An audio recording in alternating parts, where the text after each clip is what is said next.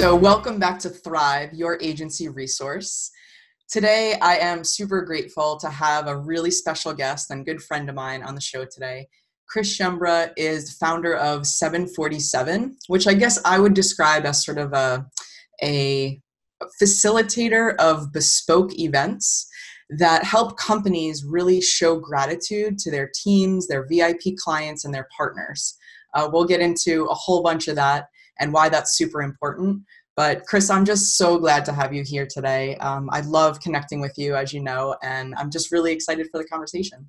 Thanks for having me, Kelly. I mean, uh, we've done a lot of great work together, and we've shared many great, you know, friendship moments together. And it's uh, such a beautiful thing you've created, and such a wild success you've had in your career. So exciting to have this engaging conversation with you.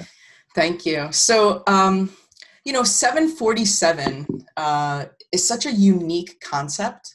I think it would be really interesting for people to learn a little bit more about how you sort of arrived at the need to create this and, you know, really what your intention is and what the mission is of it. Yeah, thanks for asking that. Um, 747 is peculiar, strange. It's uh yet it's needed and it's been a wonderful journey to get here today. Um, our story that we'll tell starts back in July of 2015. Uh, at the time, I was engaged in theater, producing uh, Broadway plays and overseas and both here domestically. And in 2015, I had a, a few things shift in my life. Um, the person that I was working for was getting married and we were spending less time together. Mm. I just broken up with a girlfriend. I had just returned home to New York City from Italy after producing a Broadway play over there. And when we got back to New York City, essentially found myself in a rut. You know, I essentially realized four things one day that I was lonely, unfulfilled, disconnected, and insecure. One would call that a kind of a cross section of the American workforce, unfortunately. and in that that kind of downtime in that darkness i started experimenting with a bunch of things that would pick me up out of my funk and one of them was cooking. And so i invented all these different kind of recipes in my kitchen. I one day i accidentally created a pasta sauce recipe and i figured i should probably feed it to people to see if it's even good or not and i decided to host a dinner. And so on july 15th 2015 we invited 15 of my friends over to our home and decided to give them the sauce. And 6:30 p.m. cocktails began. 8 p.m. dinner was served, but at 7:47 p.m. we put the pasta in the pot and because I was lazy as heck, I invited the people into the kitchen to help me create the meal. And we ate together and we got comfortable together and we asked them a specific question around gratitude. Mm. It just popped out of nowhere. But the question we asked at that very first dinner was if you could give credit or thanks to one person in your life that you don't give enough credit or thanks to, who would that be? And people felt so comfortable and so safe because the act of working together to create the meal mm. and to serve each other somehow created connection. And because that question, they opened up and they got vulnerable, and a bunch of them cried, and they loved the sauce. And so we did the dinner the next week. And so for the first year of our dinners, we did a dinner every week, once a week for free in our home. After the course of a year, we had done 54 dinners, feeding 808 people for free in our home, a little 350 square foot apartment in the Upper West Side. And after a year, we started realizing that not only were the dinners saving my life, mm. not only the, were the dinners having a transformational effect on the people attending, but maybe some companies could benefit from it. Yeah. And so we started turning it into a corporate model, threw it out in the corporate space, and we've been running ever since. The, the key metric that we've had since day one, the only thing we care about from dinner to dinner is if less than six people cry, we consider it a failed night. The average is about 10. and that's success. Yeah, yeah. and um, I just want to kind of share with uh, whoever's listening and watching that um, Chris and I worked together to create a kickoff for a project that I had um, brought a couple of different partners into um, design, website development, uh, copywriting, things along those lines for a company. And uh, we used Chris's dinner model um, for the kickoff and to really get everybody together and allow them to be vulnerable and allow them to tell the stories of what they loved about working with the company and the clients and and all of these things. And it made the project so much more successful. Um, you know it was definitely unique and uh, it was uh, the first time that we worked together you know in that way and i got it. I got it you know really really quickly you know what the impact was and what the benefit was to you know to the outcome. Um, but that's only one component right? That's only one use case let's call it for these dinners. I mean there really are so many. Um, you talk a lot about the fact that there's this empathy deficit in society.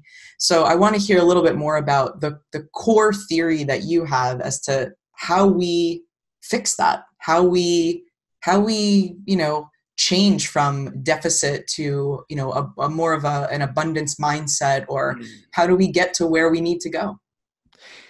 Yeah you, you know you bring up a good point. We live in a world that's so digital and disconnected. You know social media has empowered billions of people to connect around the world but are we actually connecting? Right. are we actually uh, you know giving our heart the goodness that it needs hmm. and many would say that the answer is no. So you have, you know, President Obama talking about empathy, and you have, you know, the Pope talking about empathy. You have all these people saying that somehow we've gotten so focused in on ourself and our own opinion and having social media as a speaker stand that we've forgotten about the feelings and perspectives of others. Mm. And I would agree with that. You know, Roman Krznaric, uh, who is one of the founders of the School of Life, he wrote a wonderful book about empathy. And in that book, he defines empathy as the art of imaginatively stepping into the shoes of another person, understanding their feelings and perspectives, and using that knowledge to guide your action. Mm. Right? So, empathy is this amazing power that that has the ability to heal broken relationships. It has the ability to inspire and motivate entire movements into action. Mm. See, we we've lived in a world under the old Cartesian rule of I think, therefore I am.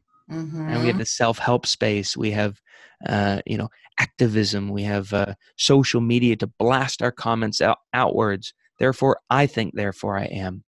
But there's an old African Ubuntu quote of "You are, therefore I am," mm-hmm. and that's the ability to listen to the the perspectives of others and use that to guide where you're going. And and and so you know, the good news is empathy can be developed over time. And so this deficit that we face can actually be reversed. You know, empathy is a subset of emotional intelligence, the people that are watching this. And emotional intelligence is actually a very important thing in people's lives. You know, people that have high emotional intelligence earn $29,000 more per year on average than people with low emotional intelligence.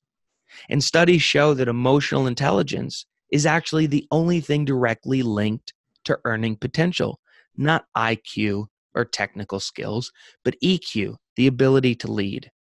So the need to reverse the empathy deficit is actually great for business. And and so as we look at empathy, right? Empathy came into our life in early 2016. We were doing our dinners, we were having a great time. I mean, heck, in early 2016, we woke up in our bed, bawling our eyes out, realizing for the first time in my life, I was starting to feel a little bit of joy, mm. starting to slightly rid myself of insecurity, though I'm still not cured. I'm still an insecure fuck. and uh, and and and and it was all because the dinners. And so one day, our friend Jerry uh, Jerry Schweitzer walked into our office and said, If your 747 dinners were a gender, what would it be? I said, It'd be a woman.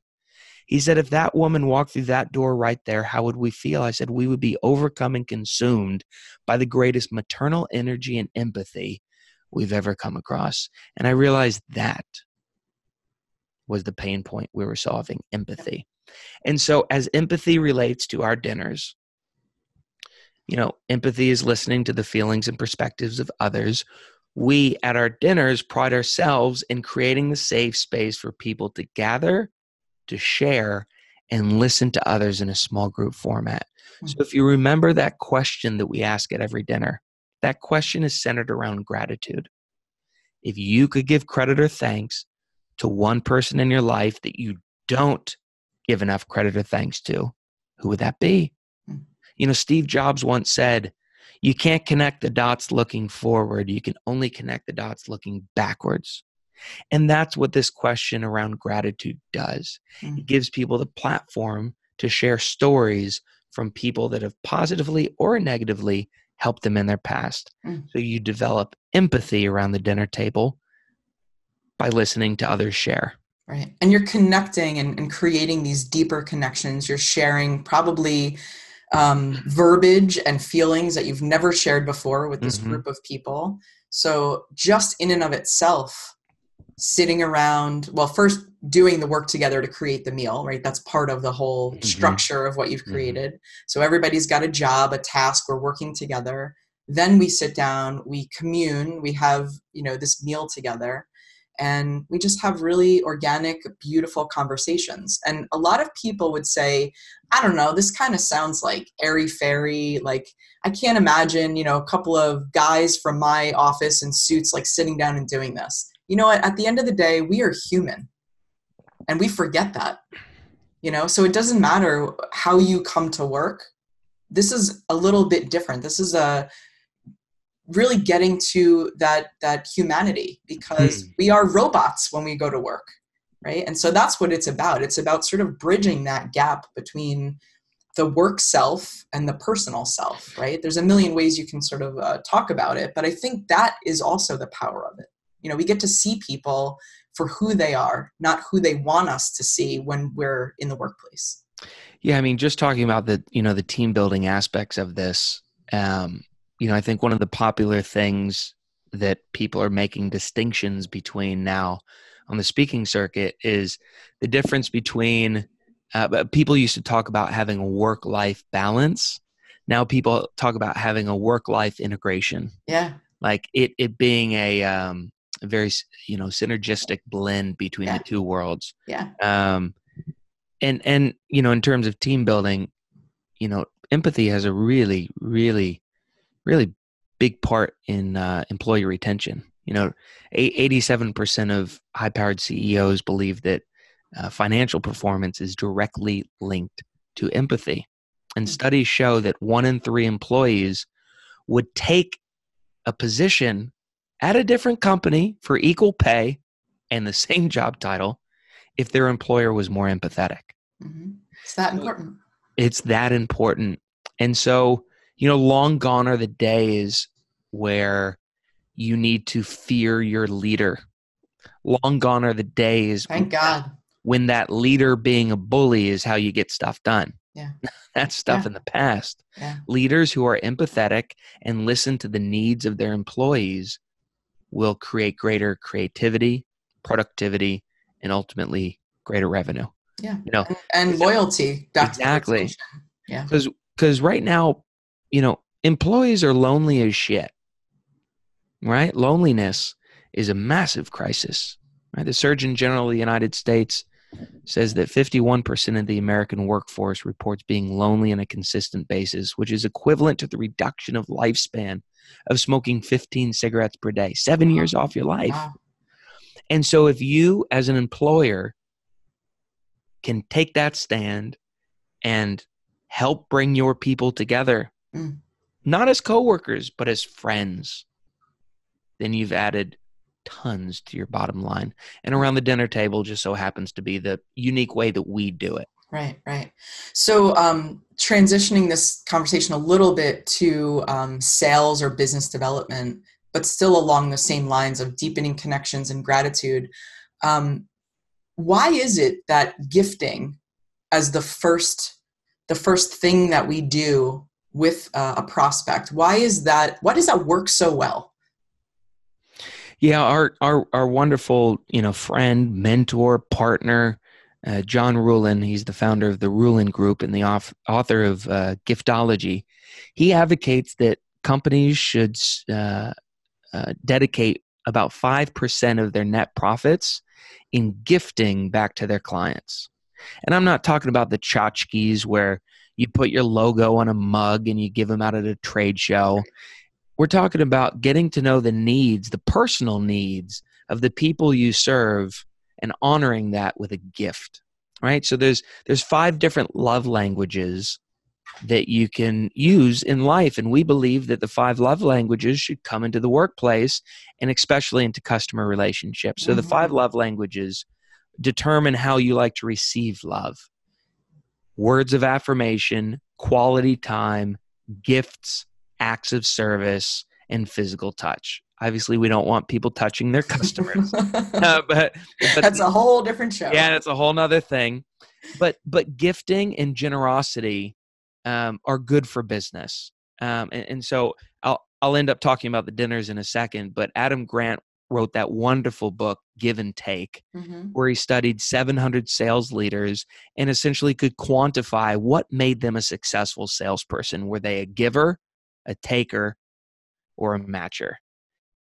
Well adam grant's study showed that givers are actually the least successful type of people as salespeople but the findings of his study had a catch. The results of givers were split down the middle, and givers also became the most successful type of salespeople. Better than matchers, better than takers. It was a network effect. When you're generous and you're giving and you can give gifts and you can know the personal motivating factors of those you serve, you will win over time. And what do I mean by personal mo- motivating factors? what is the intangible benefit of someone doing business with you? Not your product or your price or what business benefit it has. But if your business is to make, you know, a, a manager's life easier by saving them time, okay, that's one benefit. But what would happen to their life if you help them save more time? They could spend time with their kids. They could retire quicker. Yeah. They could be happier. Those are those intangible things. Mm-hmm. And so personal motivators like you want to help your customers not just make more money, but you want to help them feel fulfilled, a sense of belonging, a sense of purpose, a sense of connection. These things warm the soul and engender people to you. Mm-hmm. And so when you talk about gifting and you talk about generosity, we use our dinners as a way to help companies give the gift of community and belonging and show more gratitude to their VIP clients and partners because when you can create the experience that brings emotion around the dinner table, emotion into a B2B sale, you make customers five times more likely to consider purchasing, 12 times more likely to purchase, and 30 times more likely to pay a premium. So if you have a product or a, a service based business, you want to charge premiums to your customers and it's guaranteed to increase upsell cross-sell revenue and referral by bringing emotion right. into that sale. Right and i think that's a great place to to sort of end because you know it, this is not airy fairy we are talking about business. We are talking about mm-hmm. you know top line and bottom line revenue. We're talking about driving all of those things. We're just kind of approaching it from a little bit of a, a very different standpoint you know and i think it's the conversation that people have been a little leery to have for far too long.